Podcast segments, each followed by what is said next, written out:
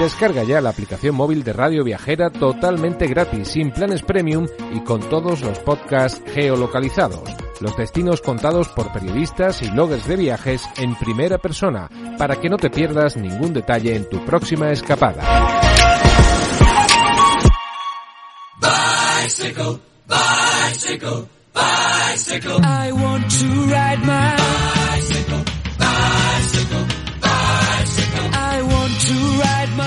bicycle. I want to ride my bike. I want to ride my bicycle.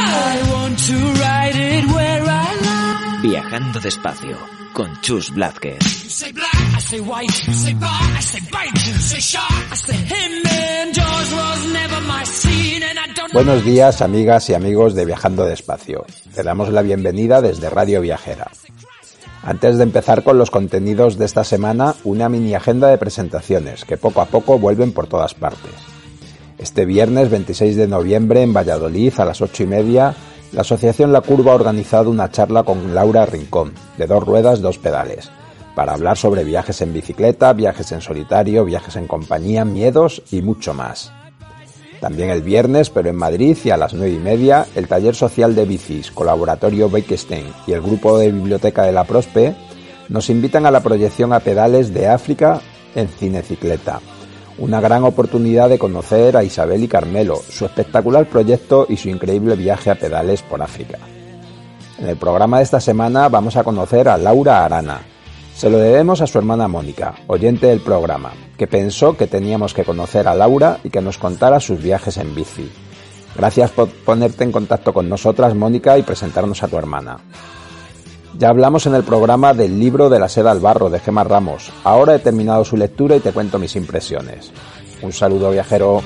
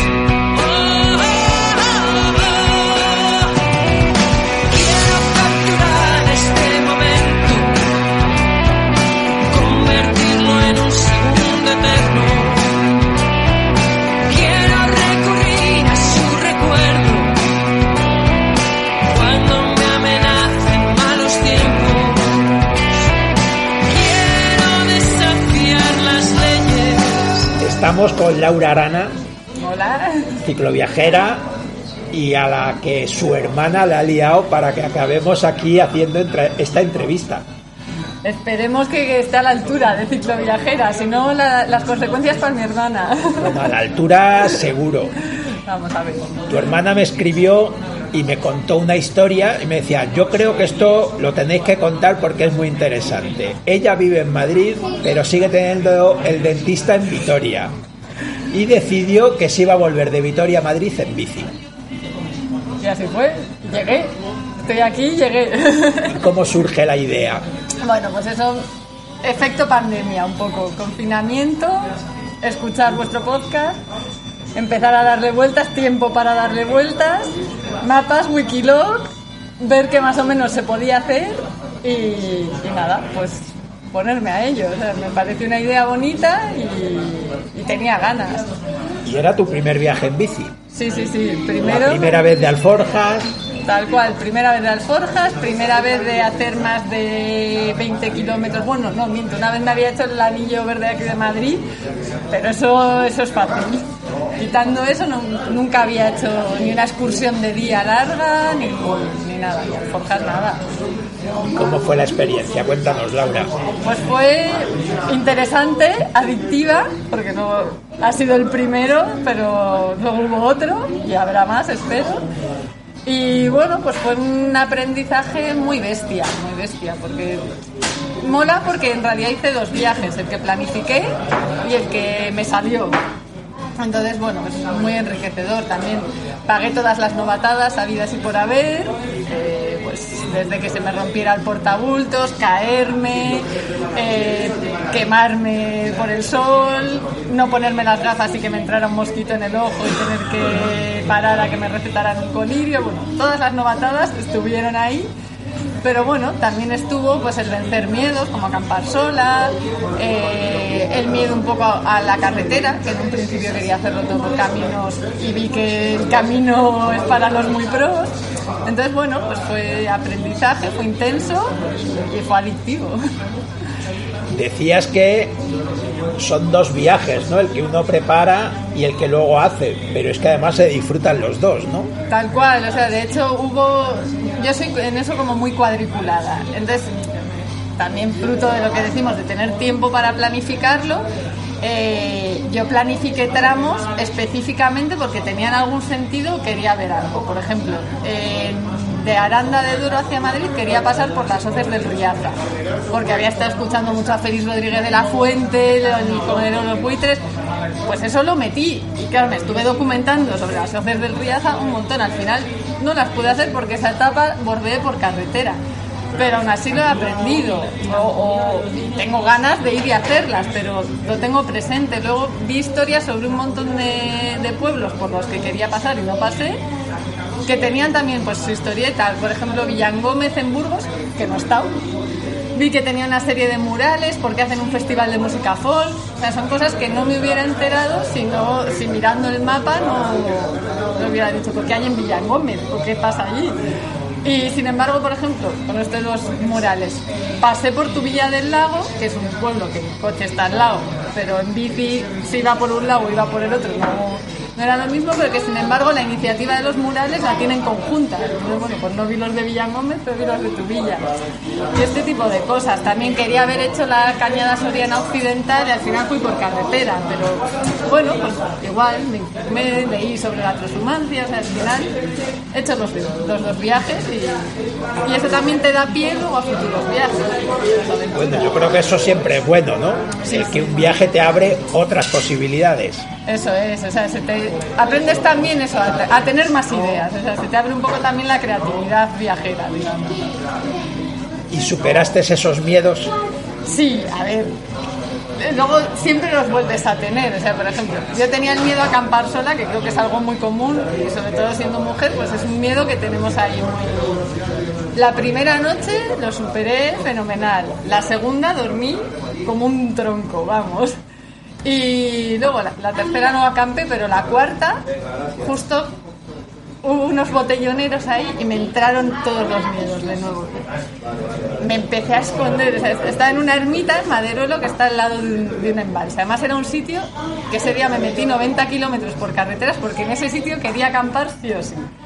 Y es un sitio súper agradable, estaba dormida tranquilamente y de repente empecé a oír chapoteos de agua las 3 o, o las 4 de la mañana.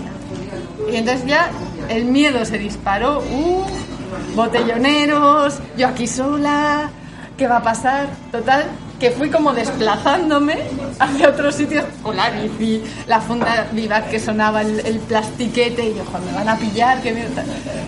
Me acabé escondiendo detrás de una mesa de estas de área recreativa hasta que se fueron. Cuando se fueron volví al otro lado y a la mañana siguiente dije, tenía más peligro que me hubieran visto en el otro lado, suponiendo que me fueran a hacer algo, pero se me veía más desde el sitio donde me metí, porque tenía miedo que donde estaba, que de hecho ni se habían dado cuenta, ni se hubieran dado cuenta. O sea que a veces es verdad que superas los miedos, pero bueno, los sigues teniendo ahí.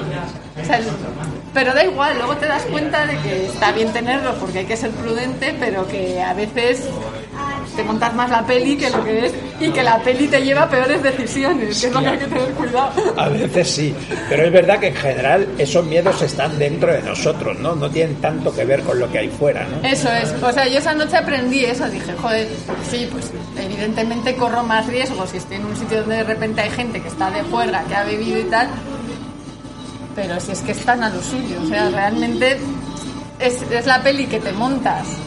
Pero bueno, se, se supera, se supera y hay que superarlo. Además, siempre con cabeza. Pero... Se te rompió el portabultos, llevabas mucho equipaje. Llevaba mucho equipaje y un portabultos muy malo. O sea, mi, mi inversión inicial fueron 12 euros de portabultos y 25 de alforjas. Es decir, que las alforjas me siguen durando después de los dos viajes. El portabultos duró día y medio. Se me rompió en medio de la nada. En, bueno, llegando a un pueblecito antes de Burgos que se llama Alcocero de Mola, en el que tampoco hay nada. Entonces, nada, llegué allí bajando, o sea, até un poco, llevaba un... Ahí sí que había sido previsora, me había comprado una cuerda de estas de paracaidista, lo até como pude para llegar al pueblo y dije, va, pues algo habrá allí. No había nadie, había 15 personas. Evidentemente no podían cambiármelo, no podían soldármelo. Entonces pedí cinta americana que nadie tenía y bueno, di con una madre y una hija muy, muy simpáticas que me dejaron cinta de esta como de pintor. Entonces, bueno, con eso, con la cuerda, lo terminé de apañar. La hija se volvía a Burgos y me ofreció ir en coche y yo, no, no, no, no, no. Pues yo de aquí a Burgos tengo que llegar a cambiar el portabultos como sea. Y bueno, cambié la ruta, fui por la antigua Nacional 1, que la verdad es que desde que han liberado la autopista, pues da gusto. Y llegué, vamos. De hecho, no llegué a Burgos porque ya dije, no te metas en la ciudad ya a estas horas. Acampé en Olmos de Atapuerca, que es un pueblo precioso, que dije, bendita ro- rotura del portabultos. Y a la mañana siguiente igual, iba un poco perezosa, porque iba, cambio en Decathlon.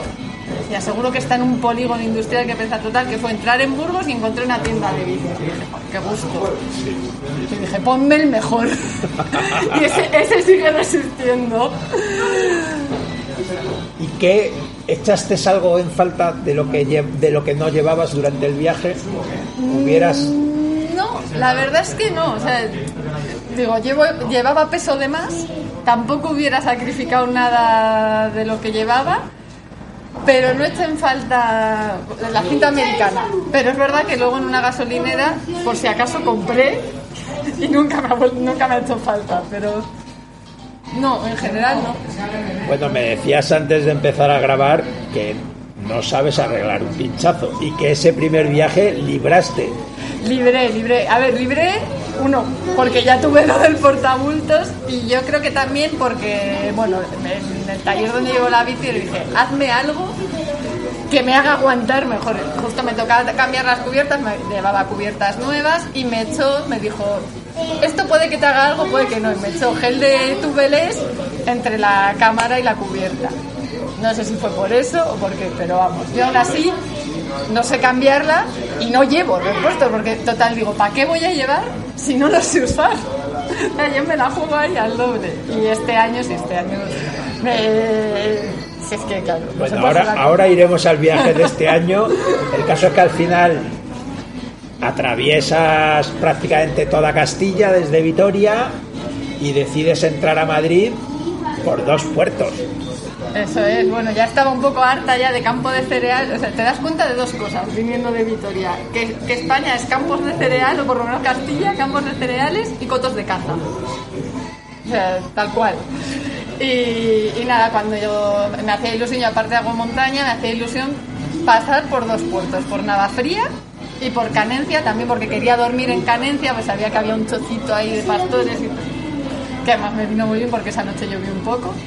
Y bueno, pues tenía el miedo de, o sea, de hecho me acuerdo la etapa anterior yo veía ahí la sierra de Guadalajara pero ¿cómo vas a pasar eso? Con, todo lo que te ha pasado ya y te vas a subir los puertos, ¿cómo vas a llegar a Madrid? O sea, me parecía eso, vamos, los Alpes.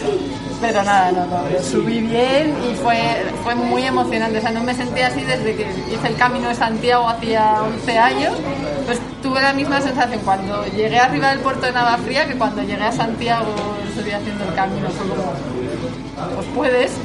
La verdad es que eso a todos nos sigue reconfortando, ¿no? Llegar a lo alto de un puerto que, y, y yo creo que cuanto más te cuesta, más reconforta llegar arriba. Eso es, y luego también cuando es un sitio en el que has estado, pero claro, has llegado en coche, has llegado desde tu casa, entonces de repente, yo estaba ahí en Navafría y decía, si ya estoy al lado de casa. Te preguntaba antes también por cómo lo tomó ese viaje tu entorno cercano, tu familia, ¿qué te decía? que estaba loca, que estaba loca. Lo del, lo del acampar, eso se lo decía solo a, a- mi hermana y, poco más, porque digo, si no, mal. Y bueno, a ver, luego no se sorprenden, porque es verdad que soy, o sea, que en ese sentido soy un poco echada para adelante, pero mis amigas, por ejemplo, decían, pero con esa bici te vas a ir, pero, pero tienes una bici ahí, digo, bueno, pues entonces ponerse, pues habrá que ver, ¿no? Si llega o no llega. Y, y bueno, pues eso, con miedo, pero al final es esta cosa de, pues el miedo a lo desconocido. Lo mismo que hablamos de los miedos propios, el que no lo ha hecho tiene más miedo también porque, porque no sabe lo que es, básicamente. Pero bueno, no se me prohibió. Bueno, eso es fenomenal, pero además tú decías de la bici, ¿no? ¿Cuántas veces oímos, no, porque no tengo la bici adecuada o no tengo el equipo adecuado? Y al final cuando hablamos con muchos viajeros y viajeras, lo que te dicen es que al final la bici y el equipo es casi lo de menos, ¿no? Que lo importante es las ganas de hacerlo. Eso es, o sea, al final es el, el ver que tú puedes. O sea, la bici, tengo una amiga que me decía, la bici tiene una cosa que es muy buena y es que es, es muy noble. Y es verdad, al final la bici, hombre, pues evidentemente cuanto más cómodo vayas en la bici, pues igual puedes hacer más kilómetros ese día o acabas menos cascado. Pero al final, si tú le vas dando a la bici, la bici te va dando. Si tú quieres ir despacio, pues la bici su- sufrirá menos y tú llegarás. Si quieres ir más deprisa, pues la bici va a ir al ritmo que tú le mandes.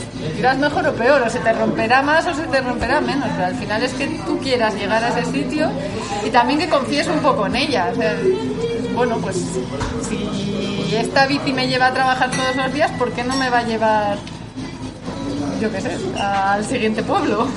Eso que dices es interesante también porque tú me decías que no habías viajado en bici, pero que sin embargo la usas mucho en la ciudad y que has notado mucha diferencia en el trato de cuando vas en bici por la ciudad y lo que te encuentras fuera. Sí, sí, sí, radical. O sea, en Madrid, también es verdad que Madrid no es una ciudad especialmente bike friendly, digamos, pero yo todos los días recibo pitadas, recibo insultos.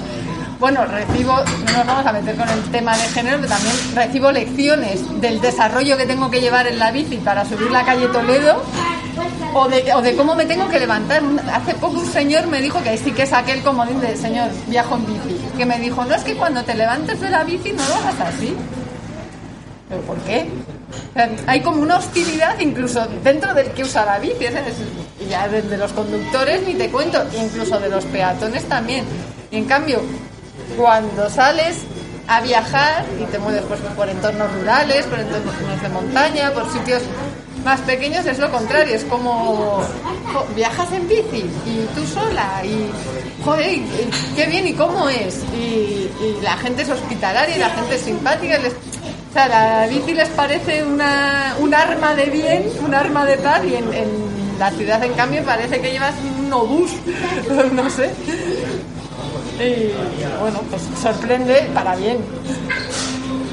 Una cosa que te iba a preguntar relacionado con esto, tú que vienes de Vitoria, ¿crees que es distinta esa actitud en Vitoria y Madrid? Sí, sí, sí, sí, radical, radical. Eh, a ver, es verdad que en, Vitoria, sobre todo hay muchas veces quejas de los peatones porque tampoco hasta ahora había una cultura ciclista tan respetuosa de, la bici es un vehículo. Pero aún así se, se entiende que la gente va en bici, quien más, quien menos coge la bici y se nota, se nota en Vitoria y se nota, bueno, este año que he viajado por allí, en, en las carreteras del País Vasco en general, es, es otra cosa. Cuéntanos ese viaje de este año, Laura, porque vemos que te entró el gusanillo, ¿no? Te te te ha inoculado el veneno del viaje en bici. Sí, sí, sí, sí, ha, ha entrado ahí, pero bueno, este año dije algo más suave. O sea, ya, ya has visto que eres capaz de, de cosas un poco complicadas, ahora tómatelo más de relax. Entonces, bueno, opté por juntar vías verdes, aprovechando un poco eso, pues que, el País Vasco es un sitio con mucha infraestructura. Entonces, bueno, salí de Vitoria por la vía verde del Vasco Navarro hasta Estella. De Estella a Pamplona fui por el Camino de Santiago.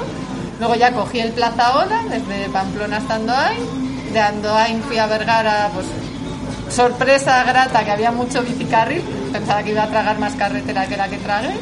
Y ya volví de Vergara a Vitoria otra vez por el Vasco Navarro. Una circular bastante, bastante maja. Hablábamos antes, ambas vías además muy bonitas, ¿no? Muy bonitas. Paisajes, pueblos, bosque.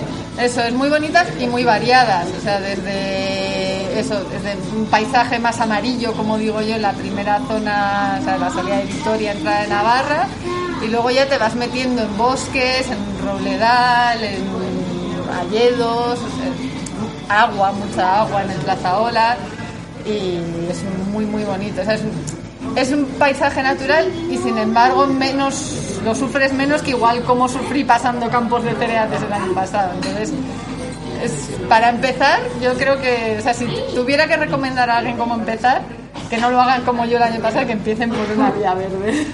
Bueno, esa es buena recomendación, porque además yo creo que se van a encontrar más gente en la bici y, y para una primera vez siempre será más como más agradable, ¿no? Eso es, es menos sufriente. Y nos contabas que tienes otro proyecto en mente. Está, está ahí, está gestándose, pero bueno, a ver, a ver cómo lo hacemos. Me gustaría unir la- los cuatro pueblos donde nacieron mis abuelos. o sea, es que cada uno era de un sitio, entonces sería unirlos. Eran cuatro pueblos cercanos a Vitoria, con lo cual aprovecharé visita al dentista. Y bueno, habría- tendría que ver pues, desde cuál empiezo, pues son un pueblecito de Burgos, un pueblecito de Cantabria, un pueblecito de Vizcaya y uno de Navarra. Entonces tengo que pensar si salgo de Vitoria y luego hago el círculo o de cuál de los cuatro puntos empiezo y me toca estudiar todavía. En cualquier caso suena que en todos hay montañas. Eso, eso es lo que me frena, pero bueno, también lo que interesa. Así que, a ver, a ver, hay que ponerse a ello. Y Laura, antes de acabar, para la gente que nos oye y que todavía tiene dudas para ponerse en marcha, un consejo, alguna recomendación para alguien que está dándole vueltas, oye, pues a mí también me gustaría probar un primer viaje en bici. Que lo pruebe directamente. Es que no, o sea, al final tiene que ver con lo que hablábamos antes de los miedos. Cuando sales y lo haces, te das cuenta, no quiere decir que no haya momentos que lo pases mal, que digas, ¿para qué me he metido en esto?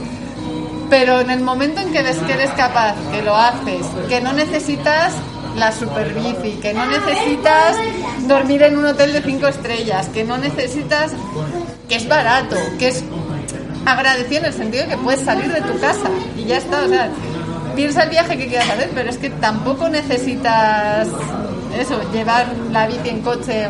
No, no, lo puedes hacer saliendo de casa o llegando a casa o ambas cosas. Entonces, que lo hagan, que piensen que les va a ser más cómodo y que lo hagan. Lo de salir de casa yo creo que tiene un- una cosa muy especial, ¿eh? O sea, nosotros a veces que hemos hecho caminos desde, Sa- desde Santiago, desde Madrid, el salir desde aquí, desde la puerta, eso te da como una satisfacción todavía mayor. Eso es, sí, es como, pues eh, puedo ir a cualquier sitio, no Puedo dependo de sitio, nada ni de nadie. O sea, al final sí dependes por el camino, pero, pero puedes hacerlo. Ese depender por el camino yo creo que por otro lado también está bien, ¿no? Y, y lo hablábamos, ¿no? Cuando vas solo, al final te obligas más a hablar con la gente, a relacionarte más con la gente que te encuentras. Eso es, o sea, al final viajar en bici es una manera de conocer el territorio y viajar solo es una manera de conocer a los pobladores de ese territorio, porque de otra manera vas como en tu burbuja, vas acompañado, te ayudas el uno al otro, lo que sea, pero al final si vas solo y te pasa algo, ahí hay gente y vas a necesitar algo de esa gente. O, o a esa gente le vas a generar curiosidad y se van a parar a hablar aunque contigo. solo sea por hablar, ¿no? Eso es, aunque igual a ti en ese momento no te apetezca, pero tampoco vas a ser desagradable y al final te vas a llevar una conversación agradable. Entonces, es, es otra de las ventajas. Oye Laura, pues muchísimas gracias. Hay que decirle a tu hermana que muchas gracias por haber iniciado el contacto y ha sido un placer. Nada, igualmente, mí un placer y un honor que estas aventurillas comparadas con lo que se oye por aquí. Bueno, bueno, ya sabes que aquí no- principiante. nos gusta oírlo todo. Oye, y estaremos encantados de que nos cuentes ese viaje por las raíces, ¿no? Eso es, a ver, a ver cómo sale, ya hablaremos. Pues muchísimas gracias. Nada,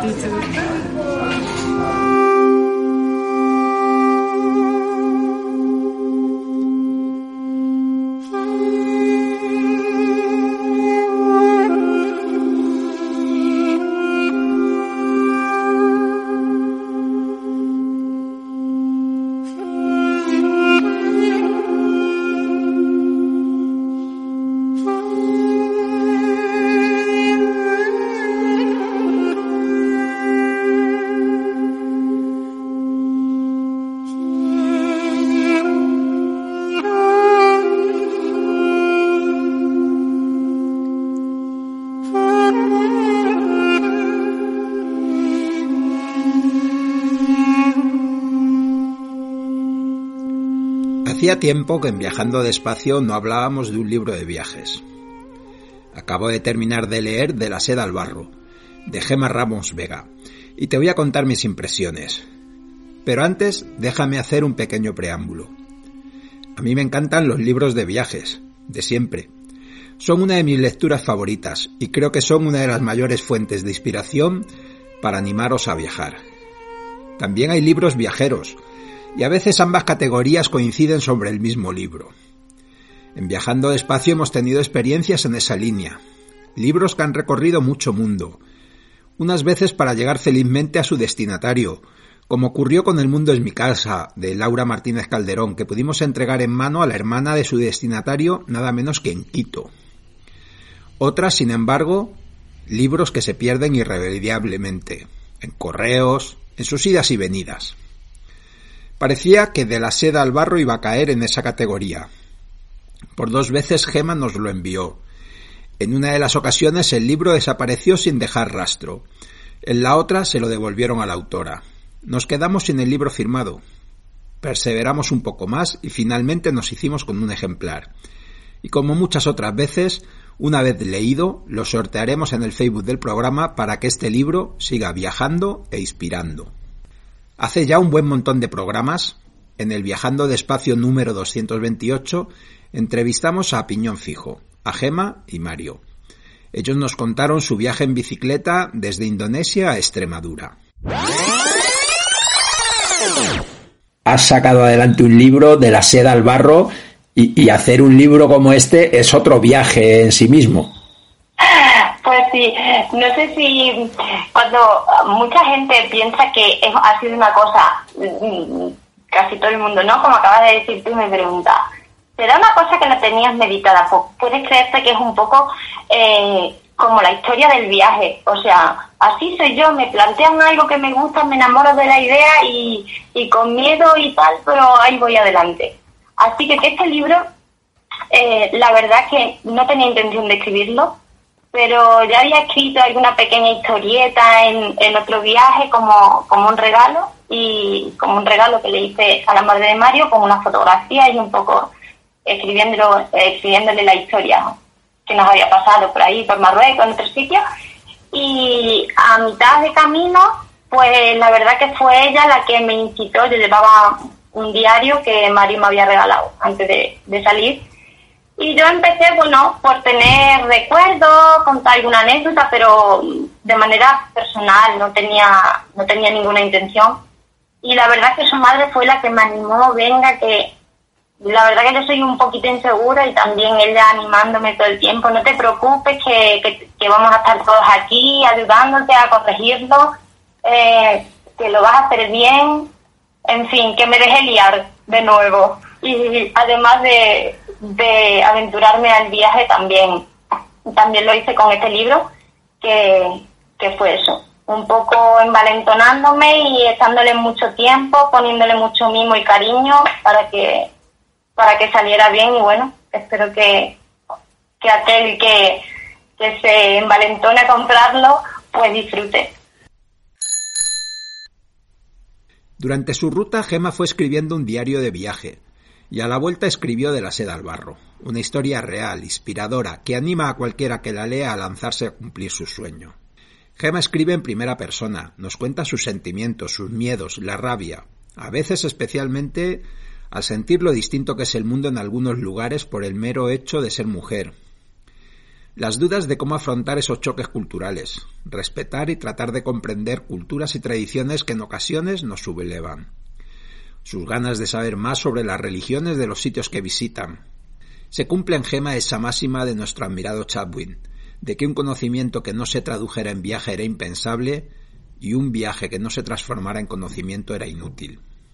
También la pena y la impotencia ante situaciones que se encontraron en el camino y donde se daba cuenta de lo difícil que es la vida y de la suerte que tenemos por el mero hecho de haber nacido donde lo hemos hecho.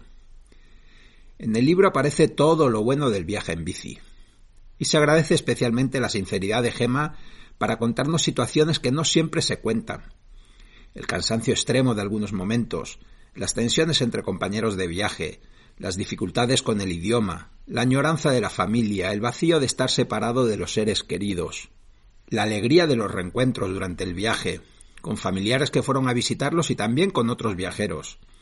Esa sensación de alegría y ganas de compartir al cruzarse con otro cicloviajero en ruta, como nos contaba Anina en Expedición Cabo Norte, haciendo referencia nada menos que a Melville en Moby Dick. Después de días sin ver a otro cicloviajero, a uno le gusta detenerse y compartir noticias, como hacían los balleneros cuando se encontraban en el mar tras largas jornadas en solitario aparecen conocidos puntos de encuentro de cicloviajeros. El Hotel Sanatorio en Gelondi, la carretera del Pamir de Os a Dusambe y su Greenhouse Hostel, el puerto de Actau y muchos otros de los que quizá nunca has oído hablar. La mirada curiosa de Gema nos habla de la belleza de muchos de los paisajes que recorre, pero también de los problemas del intenso tráfico en algunas ciudades, de la basura y de la contaminación que amenaza a algunos de esos lugares que visitan. Nos llega a todos la impresión que les causa encontrarse al entrar a Europa por Grecia con la dura realidad de los migrantes que llegan a nuestro continente buscando un futuro mejor en unas condiciones durísimas. La hospitalidad y generosidad que reciben Gema y Mario en su viaje está siempre presente en el libro. El calor de los Van Sauer que los acogieron en el viaje. Quienes viajamos en bici nunca agradeceremos bastante la existencia de esa plataforma pero esa hospitalidad se queda pequeña si la comparamos con las de todas esas personas anónimas que les ayudan en el camino, esas madres que los tratan como si fuesen sus hijos aun sin comprender su lengua. El libro transmite la sensación de que su viaje se fue acelerando. Cuando los kilómetros se les vuelven monótonos, buscan avanzar en camiones, y se nota que al llegar a Europa ellos mismos sienten que el viaje toca su fin y en ese final no hay proporción entre los kilómetros y el número de páginas dedicadas a los últimos países. Una pequeña crítica. Nada más abrir el libro un mapa del mundo con la ruta de nuestros protagonistas dibujada. Me hubiera encantado un mapa con más detalle. Creo que hubiera valido la pena emplear tres cuatro páginas y que nos ayudaría a todos los lectores a disfrutar más del rocarrido. Y mi última crítica, osada sin duda, ya que sé lo difícil que debe ser. Recuerdo muy bien un detalle que aparece en un libro de Stephen King, prolífico autor del que solo he leído dos libros, y he de decir que ambos me gustaron mucho. Uno de ellos, al que me refiero, fue su autobiográfico mientras escribo, donde nos detalla su trayectoria como escritor, sus inicios, su método. Hace referencia a un consejo que le dio un editor que le devolvió un manuscrito que no publicó, cuando aún era un escritor novel. Una fórmula esencial de revisión, en el que la segunda versión debe ser igual a la primera menos un 10%.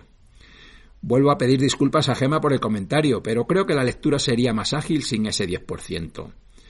Pero tampoco me hagáis mucho caso. No puedo asegurar que estas palabras no nazcan de la envidia ante estos dos jóvenes que dieron un paso adelante y cumplieron su sueño de cruzar medio mundo en bicicleta.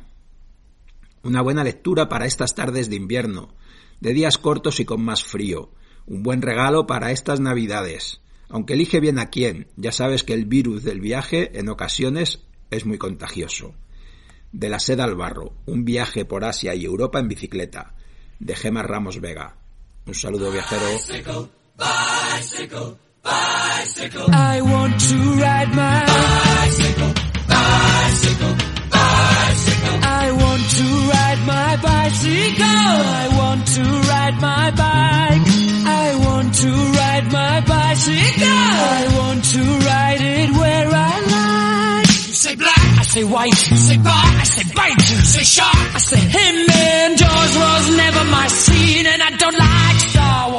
Como siempre, un placer compartir este tiempo de radio. Recuerda, no vamos en bici para añadir días a nuestra vida, sino para añadir vida a nuestros días.